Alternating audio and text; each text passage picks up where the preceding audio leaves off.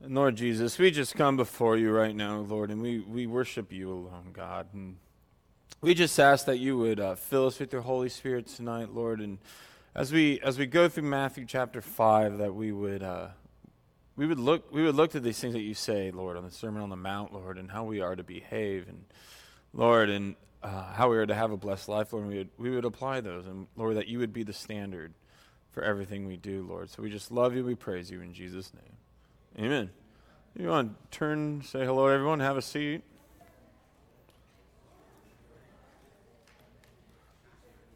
Hey guys, what's going on?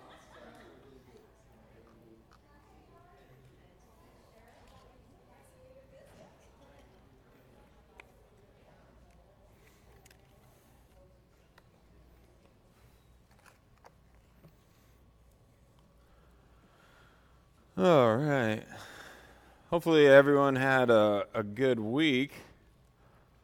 I had it's kind of attacked this week, I feel like, a little bit spiritually. I don't know if it's because we were talking about how to defeat the enemy and he just didn't like that, you know? But, uh, you know, God, God, God was still good, you know, during that. And it was, everything turned out just fine. And it's funny, you can have these uh, like you have these spiritual attacks, and it's like, why don't I just recognize this is a spiritual attack when it happens right then and there?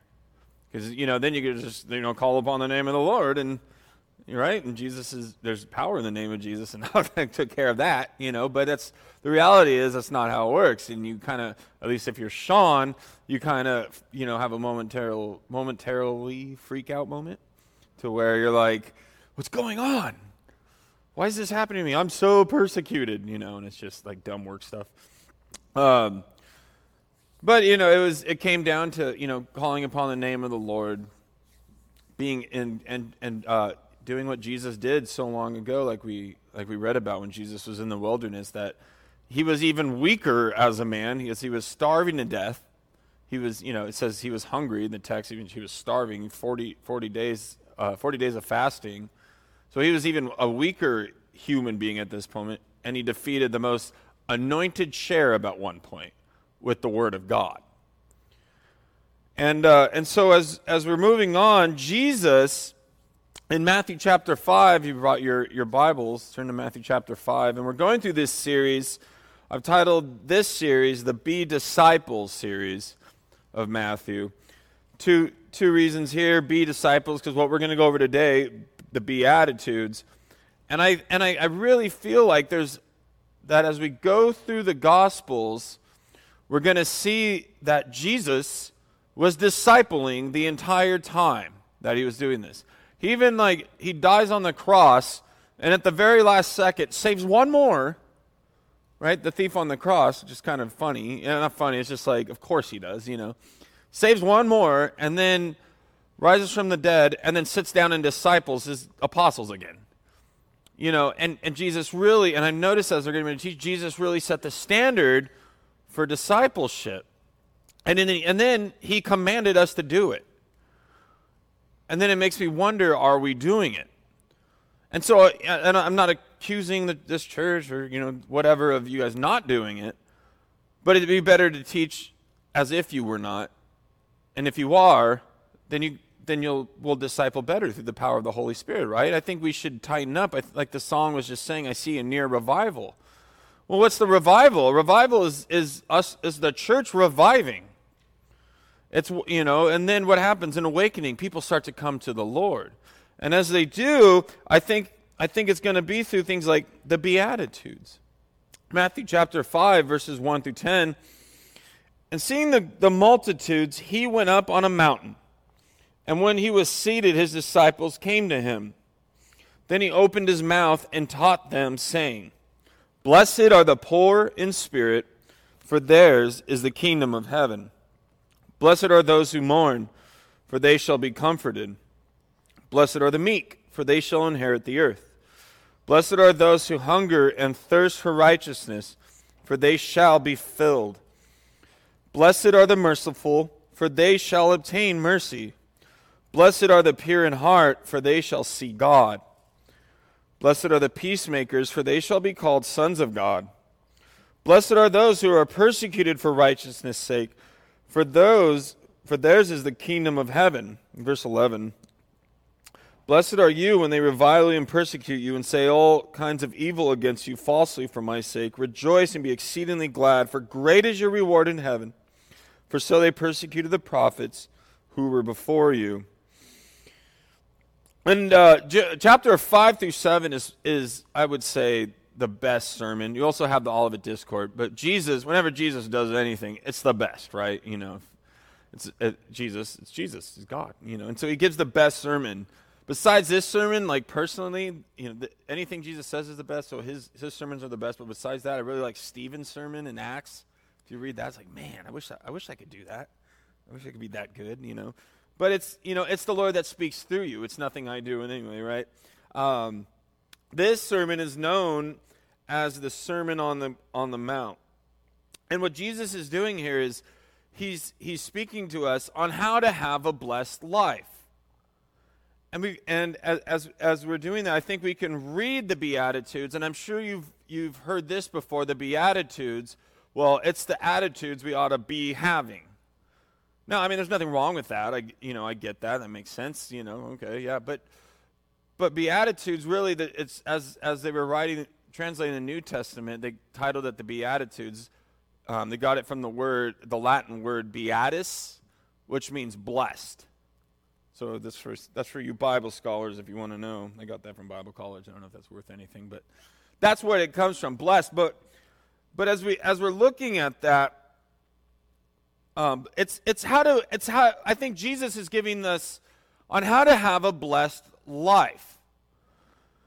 And we look at a blessed life, and what does that mean? There's there's a difference because emotionally I can be happy right now my emotion literally are nervous because for some reason I'm scared to death. I, I, I'll tell you a little insight and a fault of mine is I love attention. If you, if you know anything about me, you know that's correct. You know, but, um, but right now I'm scared. I, you know, I'm up here, te- I'm up here having faith that God gave me a message to give to you guys. And if I don't want to blow that, I don't want to say something wrong. You know, these, these, these words are the words of eternal life you know, breathed from the mouth of God. And I was thinking this week, you know, everything you read, when you read something and it says, Blessed are the poor in spirit, for theirs is the kingdom of heaven, that's from the same mouth that said, Let there be light. Let there be the sun. Let there be the earth. Let there be the moon, the stars, the, you know, whatever. And that's something I think as we look at that, we ought to take seriously. But, you know, and, and right now, my emotions, I'm happy that I'm doing this. But you know, we, on, I'm on my way back home, I can get in the car and get cut off, and I, then I can be all of a sudden very angry. And you know the difference between having a blessed life and, you know, being happy at moments in your life is a perfect example is I could, I'm sure you've heard this before, I could write you a check right now if you came up to me, and this is just an example. It's not the church saying they'll do this, or Sean, but you come up to me, you know, Sean, I, I, I, need, I need some money. I go, you know what? I'm, I'm in a pretty generous mood, bro. How, how much do you need? Sean, you know, if I had $10,000, that would just set me straight. I would be good. I wouldn't have any kind of any problems, right, you know, after that. You know what, man? The, the church, you know, we we had pretty good tithing this week. Let me let me cut you a church check for ten thousand dollars. Not going to do that, by the way. Keep that in mind. That's the point here. Um, and you're going to be, your emotion, you're going to be happy. This is the best church I've ever gone to in my life. And then you're going to go, you're going to leave this church, right? And you're going to take off and you're going to go to the bank and you're going to slap that check on the, uh, on the counter and the teller's going to look at you and laugh in your face when you try to cash it. And then your emotional reaction is going to be this, that was the worst church of my life. You know, and my point is our emotions, they can go from super happy to super sad. But what if Jesus here is, is giving us the key? The, I don't know if the key is the right word, but telling us on how to have a blessed life, a full heart, and under, understanding that, that that's not just for the specific life, but for all of eternity. You know why? Because what I truly believe what's going on here is Jesus is telling, uh, telling us what his nature is. We were made in the image of God. And I think this is what God is like. I think God is poor in spirit. I'm not saying he's he's weak uh, by any means. He's, I mean, you could read the Bible and see that he's not weak. He's just what he says goes, but I believe he wants us to represent Him in an accurate manner. And this is how you do it. And that's how you have a blessed life. It says first in, in, um, in verse 3 Blessed are the poor in spirit, for theirs is the kingdom of heaven. Learning to lean on the things that God provides rather than earthly wealth. Opposite of what the world would say. We look at this, and if you were to apply the Beatitudes to like the um, corporate competitive job field, this is probably not the way to go. You know, I can tell you, at least being in the Marine Corps, pl- applying this to the Marine Corps might not be the best idea. You know, we're, we're, we think we're the best, we're arrogant, we're tough. You know, you get, you, I, at boot camp, I got punched for being too tall. I'm not kidding you know and and and they they they like to um, talk about pride and you know i get it it's a, and my point is it's just you know as you apply apply the um, cutthroat work attitude and you contrast it to the beatitudes it's probably not going to get you far ideally but but here God's saying, I want you to trust in me. I want you to I want you to um to, to get rid of your pride. I could do a mighty work through you when you don't have pride. You know why? Because my heart is my my spirit is poor in spirit. I'm I'm humble. God doesn't have an ounce of pride. Remember I said that? God created everything with his voice. With his very breath, he said, Let there be this. Jesus said it, and it was, and it was good.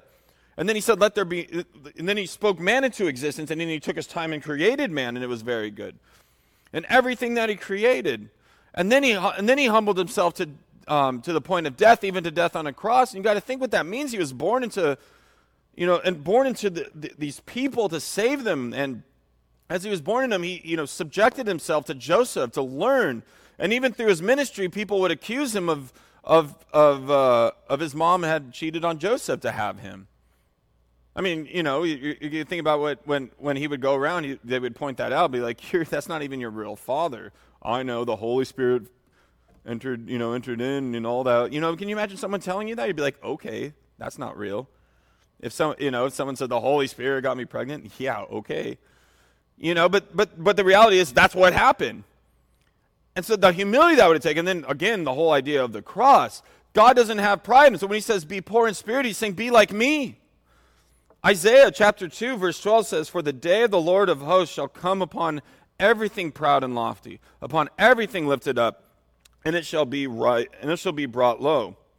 The right heart is usable by the Holy Spirit. The right heart is saved by Jesus.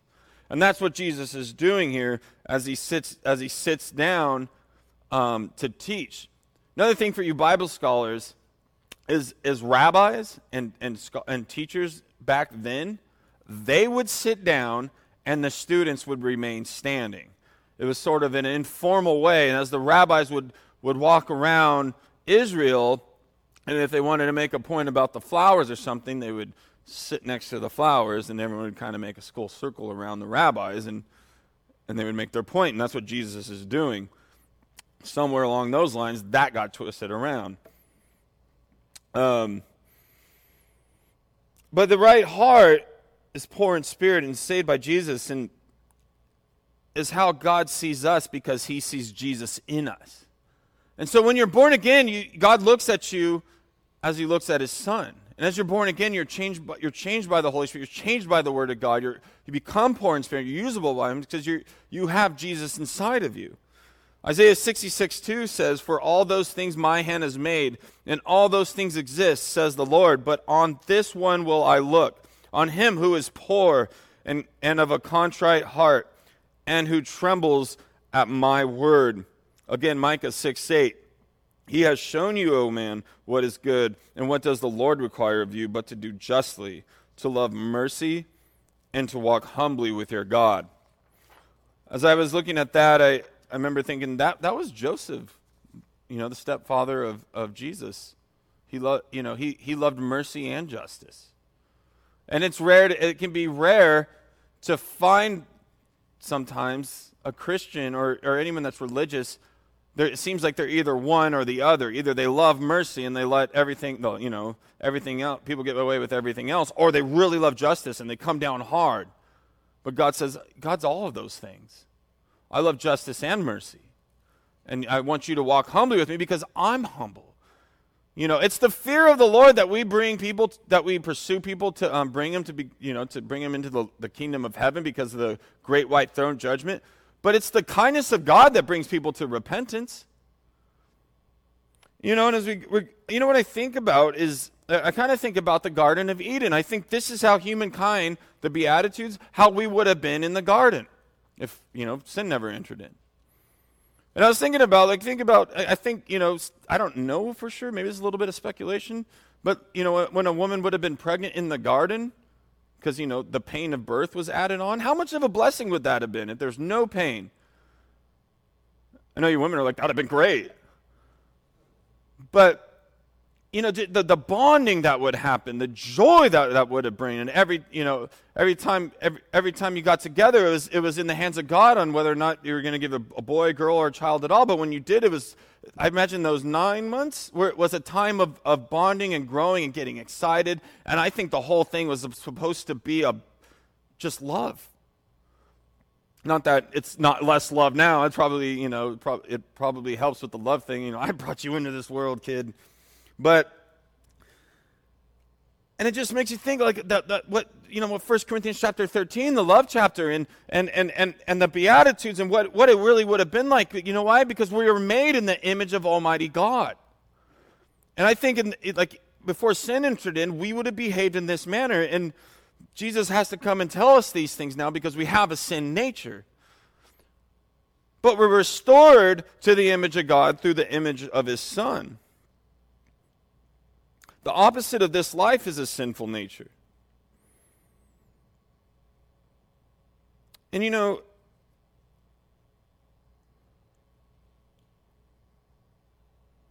it just shows, you know, sin enters in and there's a need for a law. And that's why God brought the, brought the law, but he didn't bring the law because he's harsh. He didn't bring the law because he's not these, not these things in the Beatitude. He brought the law because he loves us. And it's amazing. And, the, and even the Old Testament, the law, it, it pointed to Jesus. It makes me think of Nineveh, who came to repentance. If you know the story of Nineveh, Jonah and the whale. Uh, Jonah and the great fish, excuse me. We don't know if it was a whale. But I mean, what did Jonah do? You know, Jonah was like the worst minister of God, it seems like ever. You know, like he constantly fought God on it hey, go to Nineveh and tell these people, tell these people to repent, or you know, tell these people 40 days and, and Nineveh's going to burn. and he didn't want to. He took off, got in a boat, and tried to go to the farthest known place on the earth at that time. And God sent, God, you know, went after him to, to make him do what he wanted to do. And what, what did Jonah do? Went in the belly of a great fish and was in the great fish for three days before he said, fine. Dude, if I see a great fish coming at me, I'm to be like, okay, okay, all right, all right, all right I'm going. You know, and, and then he goes there, he walks straight into the middle of Nineveh and just goes, 40 days and Nineveh's going to burn. Bye.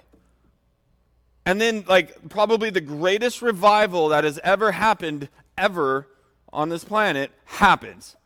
And Jonah's mad about it. I guarantee you, if, if, if like, uh, a, the population the size of a city come to this church and, and become born again, you know, this, the, the, uh, my dad's going to be thrilled. I promise you. We're all going to be really stoked about it. We're probably going to have too much to handle, but, you know, Jonah, Jonah was upset. But if there wasn't the law, you know, the law was there. The, those people, those, those, do not, do those people not go to heaven? They repented. Jesus talks about them later on. He said, in fact, he says they will judge, and they, they're going to judge people in, in Israel. The law points to the one that will restore us to the image of God. So if we were created in the image of God, that was tainted a long time ago. That was tainted with the very first human beings, Adam and Eve, right? And something and there was all of a sudden a separation. That was sin. And if you think I hate this thing. And if you think about that sin, what sin has been doing to us, it's been just wiping us out. You know, think about the sin. Think about, uh, you know, obviously Eve had and Adam had no idea what they were really doing when they sinned because think of all the murders that have happened, all the adultery, all the heartbreak, and everything that has happened. And if, if Eve somehow could have foreseen that, would she have ate the fruit? Probably. I don't know. I just know my nature. And if I'm reflecting on my nature, I like my, what my dad said. He said, if Adam and Eve wouldn't have done it, you would have. Sad but true. But we were made in the image of God. And you know what? If you look, it's funny. You look at Nebuch- King Nebuchadnezzar is a perfect image, perfect example of this. He, in his pride, he goes, King Nebuchadnezzar from Babylon, you know, Daniel the prophet, if you don't know. Read Daniel if you, if you want to find out who Nebuchadnezzar is, if you don't know. But in Daniel, he's walking around saying, Look what I have done. And God says, I'm going to I'm to, I'm to, you know, make you no better than the animals. I'm to judge you. And what does Daniel say? He's like, you know what? God's to do this, but he'll hold off his judgment if you, if you repent and you just, and you stop with the pride. And he did for a while until one day he goes out and says, look what I did. And God immediately, I believe, took his image out of him. And what happened? He was no better than the animals, right? He was walking around eating grass. He said he had like feathered type things growing on him. There's obviously, we were made in God's image. There's something to be said in that. And then what happens? So how are we restored to that? How do we get that right, right fellowship back with our Creator? Romans chapter 8, verse 29 says, For whom he foreknew, he also predestined to be conformed to the image of his Son, that he might be the firstborn among many believers. It's through the Son that we're restored to the image of God. It's through the Son that we have salvation. It's through the Son that God looks at us now as if we never sinned because your sins were forgiven on the cross 2,000 years ago, and you can't out sin the cross. You can blaspheme the Holy Spirit by completely rejecting that and, and not accepting the Lord. But I don't I, I truly um, I believe if you're here now, none of you are in danger of blaspheming the Holy Spirit. In fact, I, I personally and I hope you're all born again. I mean, why else would you be here on a Sunday night? But to find out what God wants to say to you, right? And I think, you know, even you guys, and let me exhort you in this, as you're here, that's poor in spirit. You want to find out what you're what the if I'm made in the image of God, I'm going to want to know what that is. And I think Jesus is giving us that. Theirs is the kingdom of heaven. And let me tell you, everything where Jesus says the blessing part of it, like theirs is the kingdom of heaven. They shall be comforted. They shall inherit the earth. Let me tell you, those things are now. Those things start right now. And yes, in heaven, so let's, you know, don't disown that, but get that into your mind right now, that it starts right now. The nature of God is poor in spirit, but this is not a weak thing. Pride is a sin. God hates it. He, he is nothing like it, nothing to do with it. Um, poor in spirit is the same spirit that Paul is speaking of in Romans 8:37. Yet in all things we are more than conquerors through him who loved us. When you're when you're poor in spirit, you're more than a conqueror. When you're in poor in spirit, you're used by God who created everything. And again, if if the man if if God who created everything is telling you with that same voice how to, how to be blessed, then that's something we need to be taking special attention to. This through Christ, through the word, through prayer. The kingdom of heaven is through Christ and having him through you. So it starts now, right now, us sitting, talking about God, talking about the Lord, wondering what happened 2,000 years ago. You know, the, uh, he sat on the Mount of Olives. If you've ever been there, if you look up a picture, you know, and you look at that thing, that, that, that kind of goes in my head is imagining Jesus sitting down explaining this far better than I am. You know, to, to, to his disciples. And also understand this is not just the 12. It's not just 12 men sitting around Jesus. There's a lot of people at this point that are being attracted to Jesus because he's doing healings. And, and know that it was a lot of people, not super apostles, you know, with a capital A, but it was common people like you and I. And you look at the people that Jesus went, Matthew, what this man that wrote this, when Jesus called Matthew, it makes me think of the of the man where when uh, it's in Luke, but when it's just coming to me now, so I'm saying this. But when when there is the Pharisee who, who gives all this stuff and he says, Thank God I'm not like that, I think, tax collector over there. And then it focuses on the tax collector and the, t- the tax collector and the sinner's beating his breast and saying, God, I am a sinner. Please forgive me. And Jesus says, That man went forgiven. And you see the people that Jesus went to meet, it was these sinners. Matthew, Matthew threw a party for the Lord shortly after this. And it was a bunch of it was a bunch of sneaking sinners because you know no one else wanted to be around a tax collector. They were traitors. So who did he have to associate with? This, you know, the, at this time, the scum of the earth. But Jesus was there with those people. And that should say something about the heart of our God and what we should be doing. I'm not saying, okay, well, uh, this is an excuse to go to the bar, this is an excuse to go to a party or someplace I shouldn't go. But to love these love people into the kingdom, to reach these people because Jesus did that. Verse 4 Blessed are those who mourn, for they shall be comforted. It shows here an emotional reaction to a devastating event. And I want you to know this, the reward here, and this is very important, the reward here, absolutely, believers, born again believers, starts right now. Because, because the truth is, there is something called death. The truth is, we have, we have these you know, terrible things do happen in this life.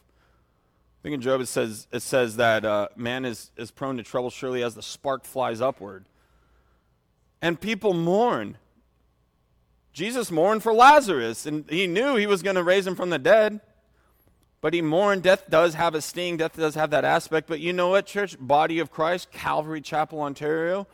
You know why the blessing starts now? Because we comfort each other.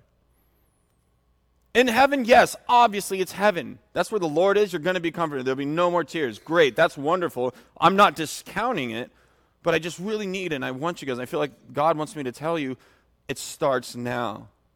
We comfort each other. Something's going on, I promise you, we'll make something for you. We'll cook some lasagna. We'll, we'll do Terry taco nachos for you. You know, but that starts now, and isn't that kind of the point?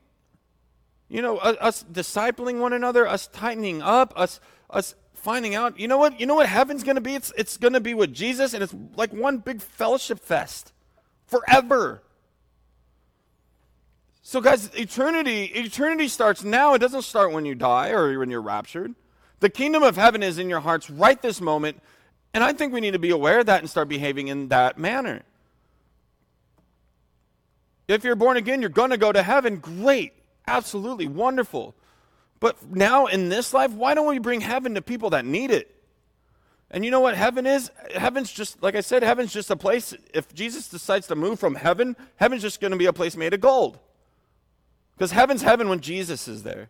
And if Jesus is in your heart and if Jesus is in this room right now, because Jesus is in this room right now, this is the kingdom of heaven.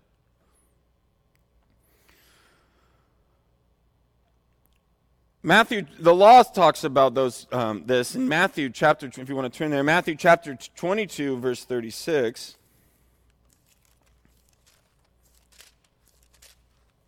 Got a new Bible, it's harder. Chapter 22, verse 36, Jesus says, I'm sorry, someone comes up to Jesus and says, Teacher, what is the greatest commandment in the law? Jesus says to him, you shall love the Lord your God with all your heart, with all your soul, with all your mind. This is the first and greatest commandment, and the second is like it you shall love your neighbor as yourself. And then in John chapter 13,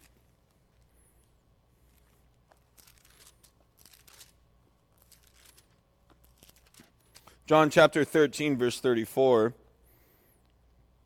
at the, um, at the um, Last Supper, a new commandment, Jesus says, I give to you, that you love one another, as I have loved you, that you also love one another. By this, all will know that you are my disciples if you, if you have love for one another.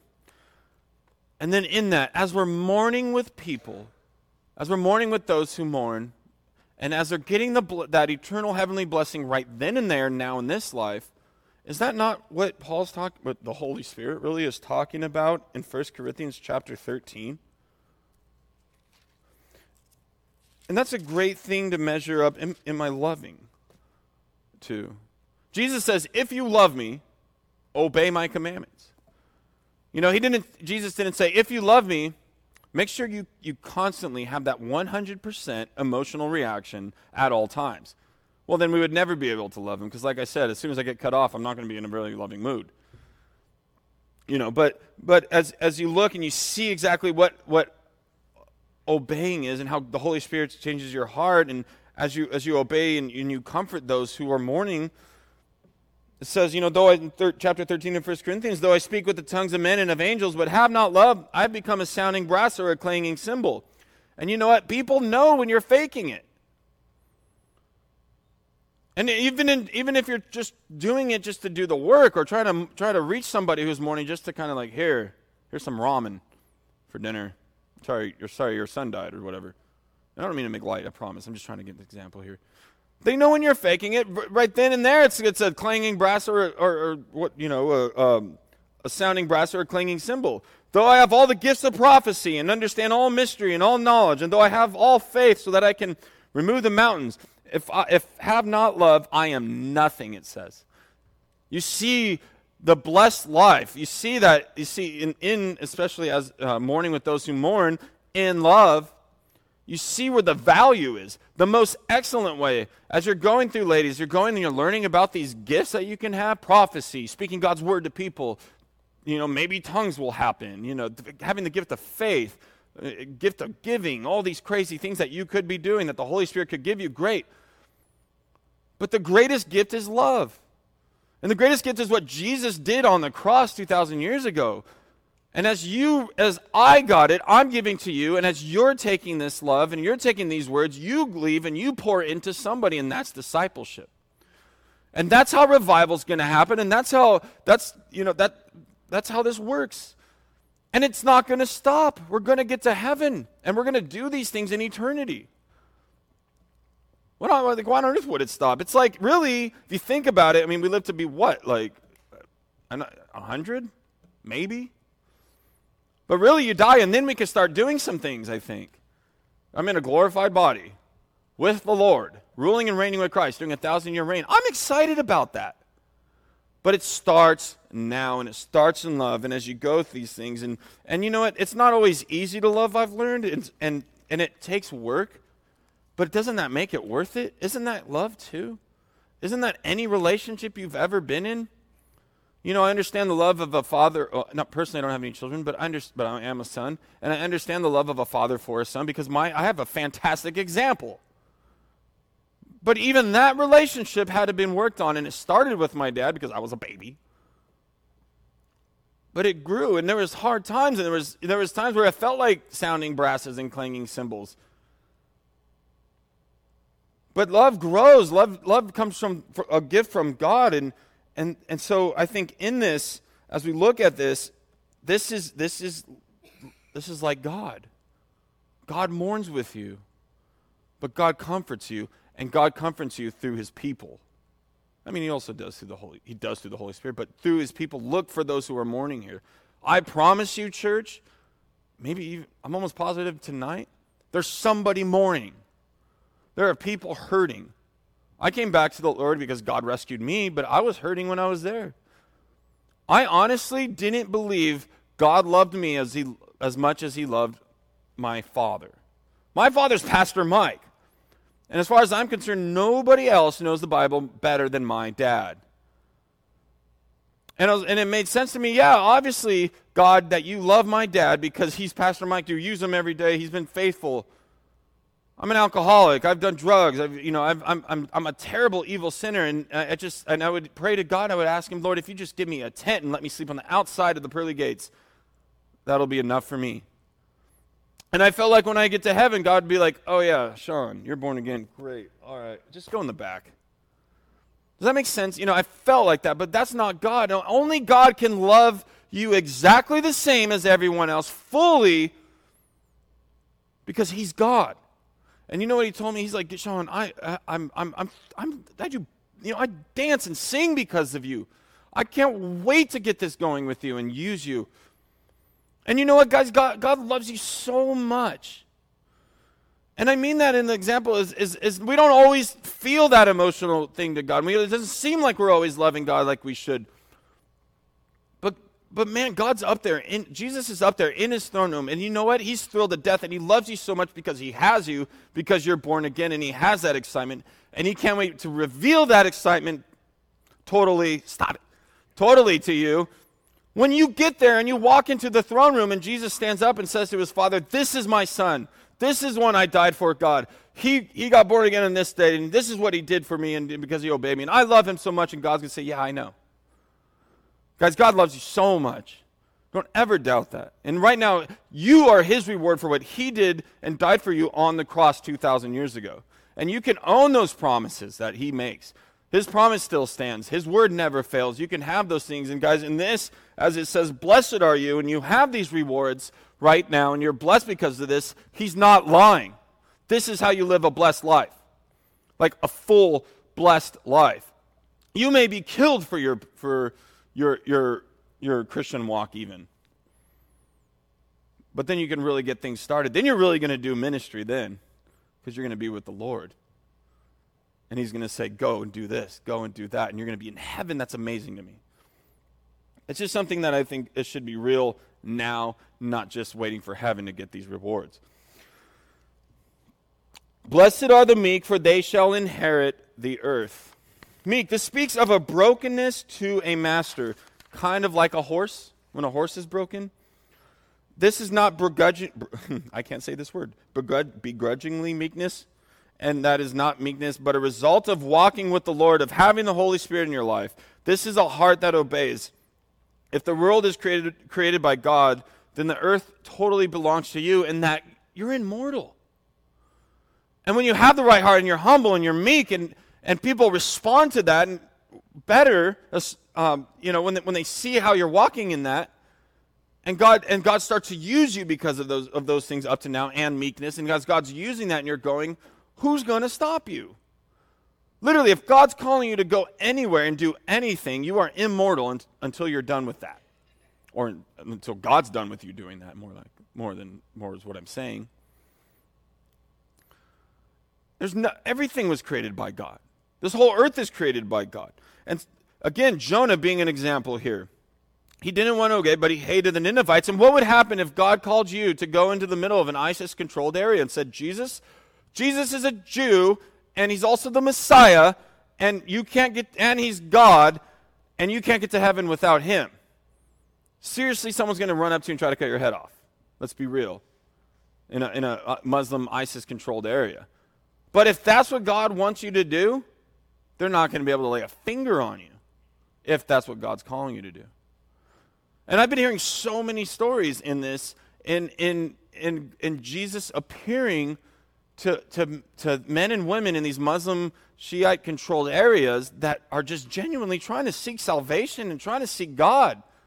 But you know what? He's doing that work, but you know what he's, he's doing? He's sending them to talk to, the, talk to his people like he sent Jonah. And maybe he's sending you. And I'm not, I'm not saying let's get up and let's go to um, Saudi Arabia or wherever. But I'm just saying be sensitive. If you're meek, you're, you're, you're obedient to what God is calling you to do. One day we will rule and reign with Christ. But these are blessings that we have now. I think these things King David knew. Remember that David only had the law. Remember I was talking about the law? At this point, he only had the law, but he knew Jesus, and he knew this. In Psalms chapter 37, a couple verses in, in 37 that kind of talk about this. I think they're kind of cool. 37, verse 22 For those blessed by him shall inherit the earth, but those cursed by him shall be cut off and, and skipping down to verse 29. The righteous shall inherit the land and dwell in it forever. And also in verse 34, wait on the Lord and keep his and keep his way, and he shall exalt you to inherit the land. When the wicked are cut off, you shall see it. And also to a Jew, this makes a lot of sense because they were they have promises tied into the land of Israel. But as a born again believer who's been grafted into the promises that were made to the Jews, we have these promises. Now, there are certain specific promises made to the Jews. I won't go into that. But what my point is in this this starts now because you, you inherit the earth because God's in control. So if you go and you leave here and you're obedient, you, you're not going to be stopped. The enemy will try to, will try to distract you, will try to throw obstacles. But God, let, let God's will be done and not ours. So meekness is obedience. It's a blessing in that. Sec- um, and as you do that, as you're meek and as you're doing His will, that's how you show God love. In 2 Peter chapter 3, verse 10, but, but the day of the Lord will come as a thief in the night, in which the heavens will pass away in a great noise, and the elements will melt with fervent heat. Both the earth and the works that are in it will be burned up.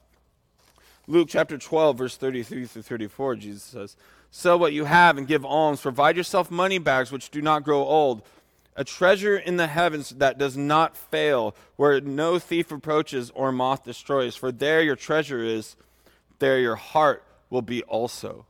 So, what, you know, yeah, it starts now, and, and you know, we inherit the earth now as far as what we're to do in God, but man, one day it's not to matter. It's all to burn. God's to do a new thing. And as we're building our treasures in heaven, I don't know, it's, it, just obey. you know? I think as you obey, I think that's the key here in Matthew chapter 5 as you're as you're walking in, in this and it's it's just it's tied into obedience. That's how you show love. That's the meekness. That's the poor in spirit. That's the the, the mourn and the comforting is obedience to the Lord Jesus.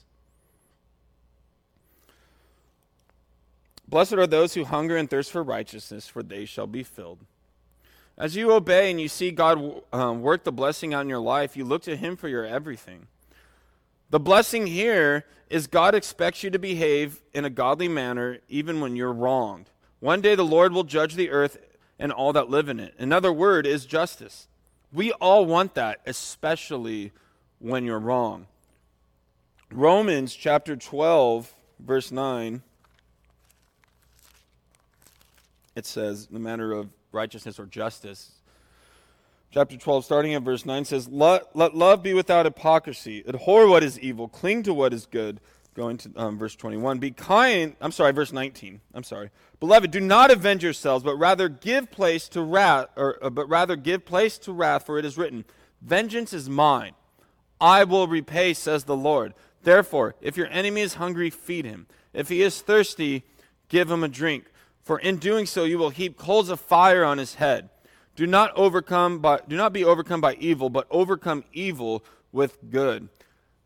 Born again believer, as you're walking in the Beatitudes and what Jesus says here, as you're trying to, as you're, as you're, as as God forms these things, as you obey His word,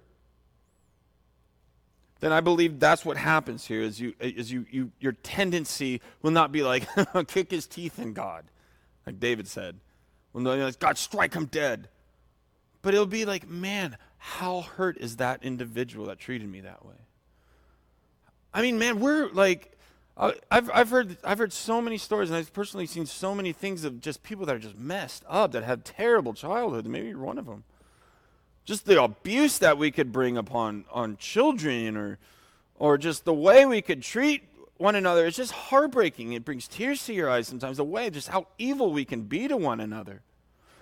And Jesus says, if you're mine and you're part of the kingdom of heaven, you want a blessed life, even those who mistreat you, treat them well because you know what? They will realize that. They will see that. And, and maybe that's going to be the seed of salvation one day for them. Maybe someone that treated you so bad. Maybe you have a father that abused you in some any manner. And you and you and you did what it says in Romans not repaying evil, but you repaid him with good, and you gave, and you gave him the gospel, but then you never seen him again. And then one day, you're, and then one day you, you, you die and you're, and you're going before the Lord and you're standing before the bema seat of Christ and he's getting out rewards and he says, here, I got a reward for you. And he shows you your abusive father who, because of your example, became a born-again Christian. Is that not a reward? Maybe you have, maybe parents, you have children who have completely fallen away and walked away from the Lord. Jesus says, raise a child in the way they should go, in the end, they, they will not depart from it. Is, once you give up, you know, it says, in my father's house are many mansions. And let's say you, get, you have three kids, but then you get three mansions. Parents, would you not give up every single mansion to see your children in heaven? And you see what I'm saying? This is a people thing. What Jesus did on the cross, he died to save people. I mean, he saved that thief on the cross when he was dying. That must have blown that guy's mind. Who you? You're God as they're walking into heaven, you know? And think of his reward every time someone reads that and becomes born again. He's being discipled in heaven by the Lord. That's amazing to me. But you know what? Heaven starts now, right? The kingdom of heaven's here now, right? So what do we do? We start discipling each other. We start thirsting for righteousness. And the righteousness is the love that we show even to our enemies because it's God, it's not us. Because the reality is, our tendency is if you punch me in the face, I'm going to be tempted to, to give you the people's elbow in the face. You know? I'm saying. That's, that's Sean's flesh. And you know, by the way, there's there is a self defense. So I'm looking at you. There is a self defense. We obviously you protect your families. You know, have common sense in that. It's like when Jesus later on the Sermon on the Mount says, you know, if, if someone takes your tunic, give him your coat or whatever. It's not like, oh, you, you stole my wallet. Do you want my checking account? No, it's not what it's saying there. But love people. That's how they'll know you're disciples. That's what's going to draw people into heaven is the love of Christ shining through you. That's the righteousness. It says the breastplate of righteousness. You know what? In the in the military, it, you know how they know you're Marines? It says it right there over your heart. And guess what, Christian? You know how they know you're they should know you're a believer? It should say it over your heart through your actions and how you love one another and those who mistreat you. None of this righteousness is yours anyway, I put in my notes. It is God. You will be filled with justice in, in that aspect one day. I always joke, during the, the Great White Throne Judgment is probably going to be the worst thing because people like Adolf Hitler, if he didn't die if he died without the Lord Jesus, is going to stand in front of God and answer for six million Jews that he murdered. I always joke, I'm going to stay in my mansion that day during the Great White Throne. Judgment. You know, I'm good. I'm just going to hang out in my mansion, you know, and, and hang out with my reward and not watch that. Because, guys, one day the reality is people will be judged for every single solitary sin that they've ever committed. And the only reason you won't be judged for that is because Jesus took your punishment on the cross. And you could see the impact. Think about like and i said like think about the worst sin you've ever committed and you've ever done. And how that that oh i hate thinking about that. Makes me cringe. I'm so sorry. I'm so sorry i treated you that way. Jesus took that on the cross and you have this great gift and you have this ability to literally save people from eternal damnation from having i mean it must be hell to stand before god and have to answer for everything let alone the worst sins why did you lie to your mom? About, you know, why you don't call her when you're in Okinawa when you should call her.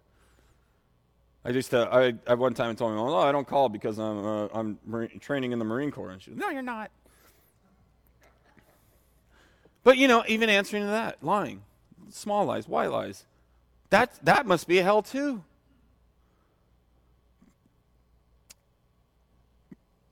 In verse, um, And by the way, you, you, you will be filled when you uh, thirst for righteousness. You're filled every day in, in, in that. God is so good. God is holy, God is righteous, and you wear his righteousness on your chest every single time you put on Christ, every time you put on that armor. That starts now as well. Blessed are the merciful, for they shall obtain mercy. This ties in. Uh, I think of Joseph from uh, Joseph, um, you know, and his and his brothers, his twelve brothers, who sold him into slavery. You know, he. I mean, he had every right in the world to just annihilate them when they came to him later on. You know, after he was he rose to prominence in in Egypt. But you see his heart. He was merciful, but you know, he was even. I don't want to say he was merciful just for the sake of mercy, like I will show you mercy. He was like, I think he was through the moon broken, destroyed, like sad, but also happy that he was getting his brothers back. I mean, he, he, he would have to, he'd have to walk off because they didn't recognize him and cry. I think those were partially tears of joy. I'm getting my brothers back. I have my family back. And you know what? Merciful people, I don't care if you're a Christian or not, even. Merciful people, you just kind of are, aren't you kind of drawn to them? But since we are born again believers, you ought to be merciful because you know what? Your heavenly Father is merciful to you.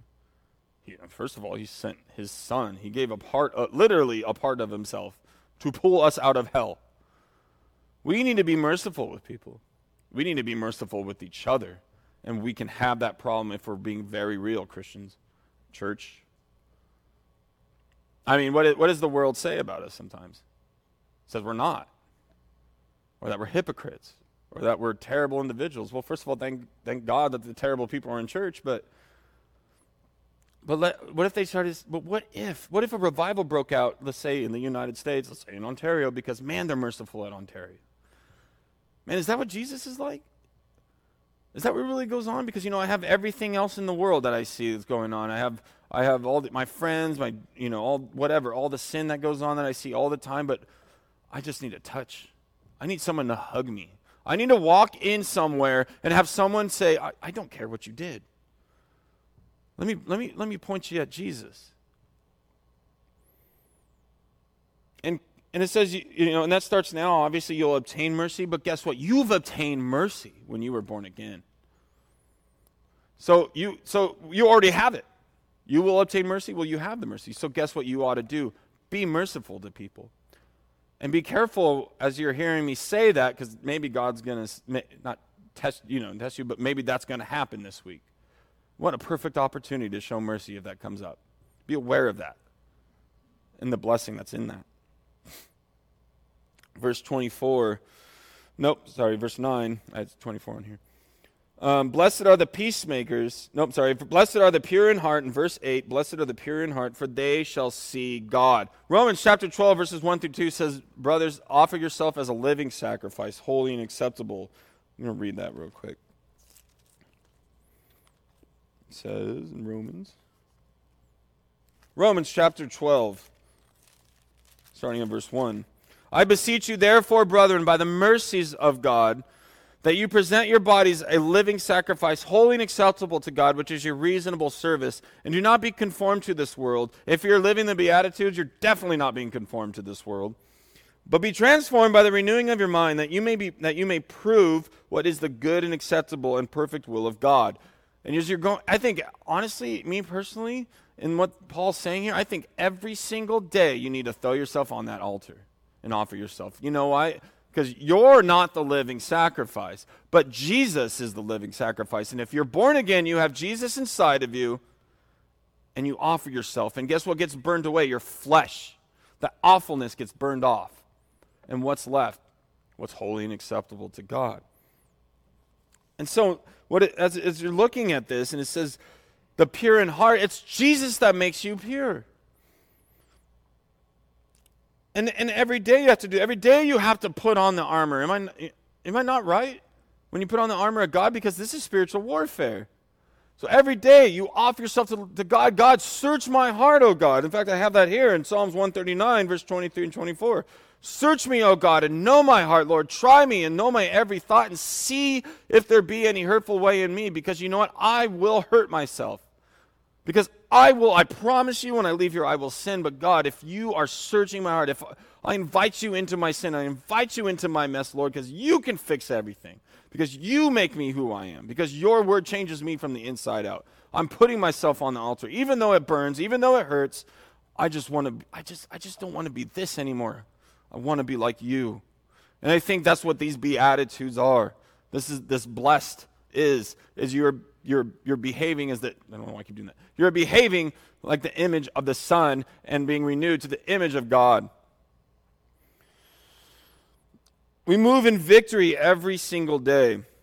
John chapter 14 through 6 and 6 through 9, Jesus says, No one comes to the Father except by me. So, as we're offering our living sacrifice, Jesus being, being the, the perfect sacrifice, we offer that and we realize that. And we say, Search me, O God. We do that with Jesus living inside of our hearts, being born again every single day. And you know, as you do that, perfect opportunity to lead your wives in devotions. Perfect opportunity for that. And if you don't, if you're not married, perfect opportunity to lead yourself in devotions under the, under the guidance of the Holy Spirit. And you know what? People respond to that. Luke chapter 15, verse 10 says, Likewise, I say to you, there is joy in the presence of the, uh, in the, presence of the angels over one sinner who repents. And as they look at you, as you're pure in heart, as you're merciful, as you hunger for righteousness and poor in spirit and meek, and they're attracted to that because they're, they've been so hurt, they're missing it. There's that God shaped hole inside of their soul. Then they come to repentance. Then the Holy Spirit doing its work. Then they say, they call upon the name of the Lord and are believe in their heart and they're, and they're saved. When you're discipling, you see the fruits of the Spirit in this. As you move and you, and you pour into someone like your son, your wife, your wife, and your husband, your kids, or maybe someone that God has brought into you, you, you start to see those gifts. You start to see the, the fruit of the Spirit. And when you take a step back and look at all, is, all God has done, I think then you kind of see the face of God in that in the completed work of what he's doing. And you see that the blessings of the Beatitude starts now. But, uh, but it says, that, you know, how do we see God's face? Yes, we see God's face in that now. But look, Job says, and also the heaven aspect, Job 19:26 says that one day I will see God with my eyes. My reward will be when I stand before God and have the Lord Jesus say, This is Sean. And I don't think God's going to go, Oh, okay. I think God's, God's going to go, I know. God told, me, God told me a while ago to my soul and my heart, you, know, you keep your eyes on me. Blessed are the pure in heart, they shall see God. Keep your eyes on me because when you're keeping your eyes on God, you, then you're pure in heart. Then there's not other things entering into those eyes. And you're, and you're looking into the face of the one that you adore. Then you're in the presence of your Savior, and you're in the pure, pure and then you are in then you are pure in heart. Then you're seeing the face of God. The pure in heart will see God because the pure in heart want to see God. Blessed are the peacemakers, for they shall be called sons of God. Notice that it doesn't say, Blessed are the pacifists. Jesus is the peacemaker, what he did on the cross. Colossians 1.20, and by him to reconcile all things to himself by him, whether things on earth or things in heaven, having made peace through the blood of his cross. Before we can have peace with, with us and others, we have to have peace with God, and we do that through accepting the Lord Jesus. Romans 5 1. Therefore, having been justified by faith, we have peace through God, through our Lord Jesus Christ. So then we have peace. Now we can bring those peace to others, a peace that surpasses all understanding. And I promise you, you guys know, you guys at one point were not born again. You remember that life? Yeah, I'm not, don't, you know, I don't have to bring up painful memories, but remember that life before there was peace? I mean, isn't God so good? You know, every, like, I'm looking back, every single, I mean, the fact that I'm up here, I am by no means worthy or intelligent enough or anything to be doing this. But everything good that I have has, has been from God because God, it's like God took it as a challenge in my life. Oh, you don't think I love you? I'm going to blow your mind with how much I'm in love with you and show you what love is. And everything good, like, that's amazing to me. And you know what? Awesome. I have I've been to, like, in the last month or whatever, last week, I've been to um, like two weddings. You know, Jesus talks about talks about like wedding feast and and all, and, and he's at a wedding. I mean, he turns water into wine, and all these. And, you know, and I think of the atmosphere of a wedding, and you know, all the great food. Um, sometimes, you know, all the all you know, the drinks, the music, the lights, the the atmosphere of love, and I think of heaven. Think about that when we're sta- when we go and we're one day, whether you die or you're raptured, and you, maybe after this, if you want to, we're gonna. We're, it's it's not something light. We're gonna be in God, and you know, the fellowship, the marriage supper of the Lamb. I don't think it's just us to be sitting around in Catholic robes, sitting around a table, going, hmm, you know. I'm going to be reaching over, grabbing your piece of bread, and throwing bread at my friend over there who made it to heaven, and looking and just being blown away that Jesus is right there, saying, "I told you I loved you." Think about like a wedding. Think about that feast, that, that fellowship, and understand that it has to, it is with other people. You're not going to be the only one in heaven. And if you think that, you're not living the Beatitudes. Um, 2 Corinthians 5.20, Now then we are ambassadors for Christ, as though God were pleading with us. We implore you on Christ's behalf to re- be reconciled to God. And that's how, you, that's, that's how you're a peacemaker. And that starts now. Blessed are those who are persecuted for righteousness' sakes, for those for theirs is the kingdom of heaven. Blessed are, are you when they revile and persecute you and say all kinds of evil against you falsely for my sake. Rejoice and be exceedingly glad, for great is your reward in heaven. For so they persecuted the prophets who were before you.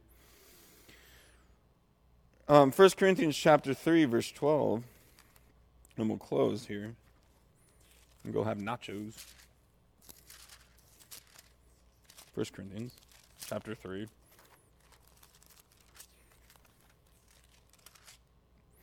Verse 12. Now, if anyone builds on this foundation with gold, silver, precious stones, wood, hay, straw, each one's work, this is about the bema seat of Christ and reward. Each one's work will become clear, for the day will declare it, because it will be revealed by fire, and the fire will test each one's works of which sort it is. If anyone's work which has built on it endures, he will receive a reward. If anyone's work is burned, he will suffer loss, but he himself will be saved, yet as through fire. and being persecuted, there's obviously a great reward in that. And if you're, I mean, if you're murdered, what's the worst thing that's going to happen to us is death? And that's the best thing that's going to happen to us because we're going to be in the presence of God. And I can't fully 100% say this is what the reward means or this is the reward because you know what? My reward, the only thing I can wrap my head around as far as reward in heaven is Jesus. And the fact that I'm his reward and how much that means to him and how much he wants it and how he literally left all these people to go after me and pull me out of the miry clay, like the Bible says, and take me back and go, look at me. I love you. And I don't, you know, and, and just, just to stand there in the presence of God one day. But guess what? I'm doing right now is I'm standing in the presence of God and I'm seeing his love so much through the members of Calvary Chapel, Ontario. As you guys come and you and we, we, we do things like eat nachos and get heartburn some of us. But as we hang out, as we as we were up here and we're worshiping God, or we're doing it on Sunday morning, or we're doing it midweek, or we're having VBS. And you know what? I genuinely, honestly, with all my heart, think in the aspect of, dis, of, of, discipleship, of looking at the synoptic gospels, which means seen together. I realize I skipped that. I meant to say that in the beginning. Matthew, Mark, and Luke are the synoptic gospels. Anyway, as we're as we're as we're doing this, we're doing it together. You know what I think the reward, you know, is obviously Jesus. And how the reward starts now is people. Is those that you touched on behalf of loving the Lord, of being in your heart, of looking at them and, and realizing that you obeyed and you talked to that individual one day on the streets and that that seed grew and that so, and that someone God used someone to harvest that and now he's in heaven forever with you. Best example I could think of is your children. You're seeing your kids in heaven must be the greatest reward of all time, except for Jesus being the greatest reward of all time. But either way, no matter what that means, I don't know if you're going to have the biggest, goldest diamond mansion in heaven, or what that means in a thousand year reign, or whatever, you, whatever the reward is. At the end of the day, guys, Jesus is the great reward. And if you want to have a blessed life, look at Jesus, the one who, who spoke, the Lord of creation, who spoke everything into existence, who's literally with his mouth saying, Go disciple people and obey him. That's the key here. How do you have a blessed life? Obey the Lord. Love other people. Love your enemies. All these hard things. And take the Beatitudes, these short verses, and, and you can see it. Am I doing this? Search my heart, O God, through the word. And see, see if there's a difference there see if you don't have a blessed and full life that starts now and is going to continue on into eternity. The pure in heart will see God because the pure in heart want to see God. Heavenly Father, God, we just come before you, Lord, and we just ask, Lord, that you would, God, that, that everything that I said that was from me would be forgotten, Lord, but everything that you said through me will just be written upon our hearts, Lord. And Lord Jesus, we do love you and we want to obey you, Lord, and we want to move in you, Lord, and we want to be blessed. So we just ask right now you'd pour your Holy Spirit, that you would give us gifts, that you would fill us to the point of overflowing, that we would take these things throughout the week and be blessed by them. And God, we just ask, Lord, that if, if, if the enemy's just, just foaming at the mouth to get at us, that you would continue to protect us. And even though we may go through those things, Lord, that you will, that you will be there every step of the way because we're your reward, that you died on the cross for us, Lord. And in that, right now, if there's anybody in here and all, he- all eyes are closed and all heads are bowed, if you want the assurity of salvation and to start living this blessed life, if the Holy Spirit has touched your heart and you, and, and you just want that assurity, just raise your hand really quick and become born again and move in that blessed life. Heavenly Father, you see, the, you see the hand that's raised, God, and we just praise you for that. And Lord, we just ask that you would enter into um, that person, Lord, and fill them with your Holy Spirit. And right now, guys, if you would all pray for me and join me in the sinner's prayer, and just repeat after me Heavenly Father, I know I am a sinner. I know, Lord Jesus, you died to save sinners. I know that you died to save me. Seal me with the Holy Spirit. Use me in a mighty way. And help me to be obedient towards you. In love. In Jesus' name. Amen. Thanks, guys.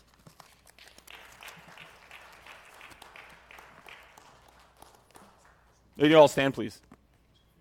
I always mess that up.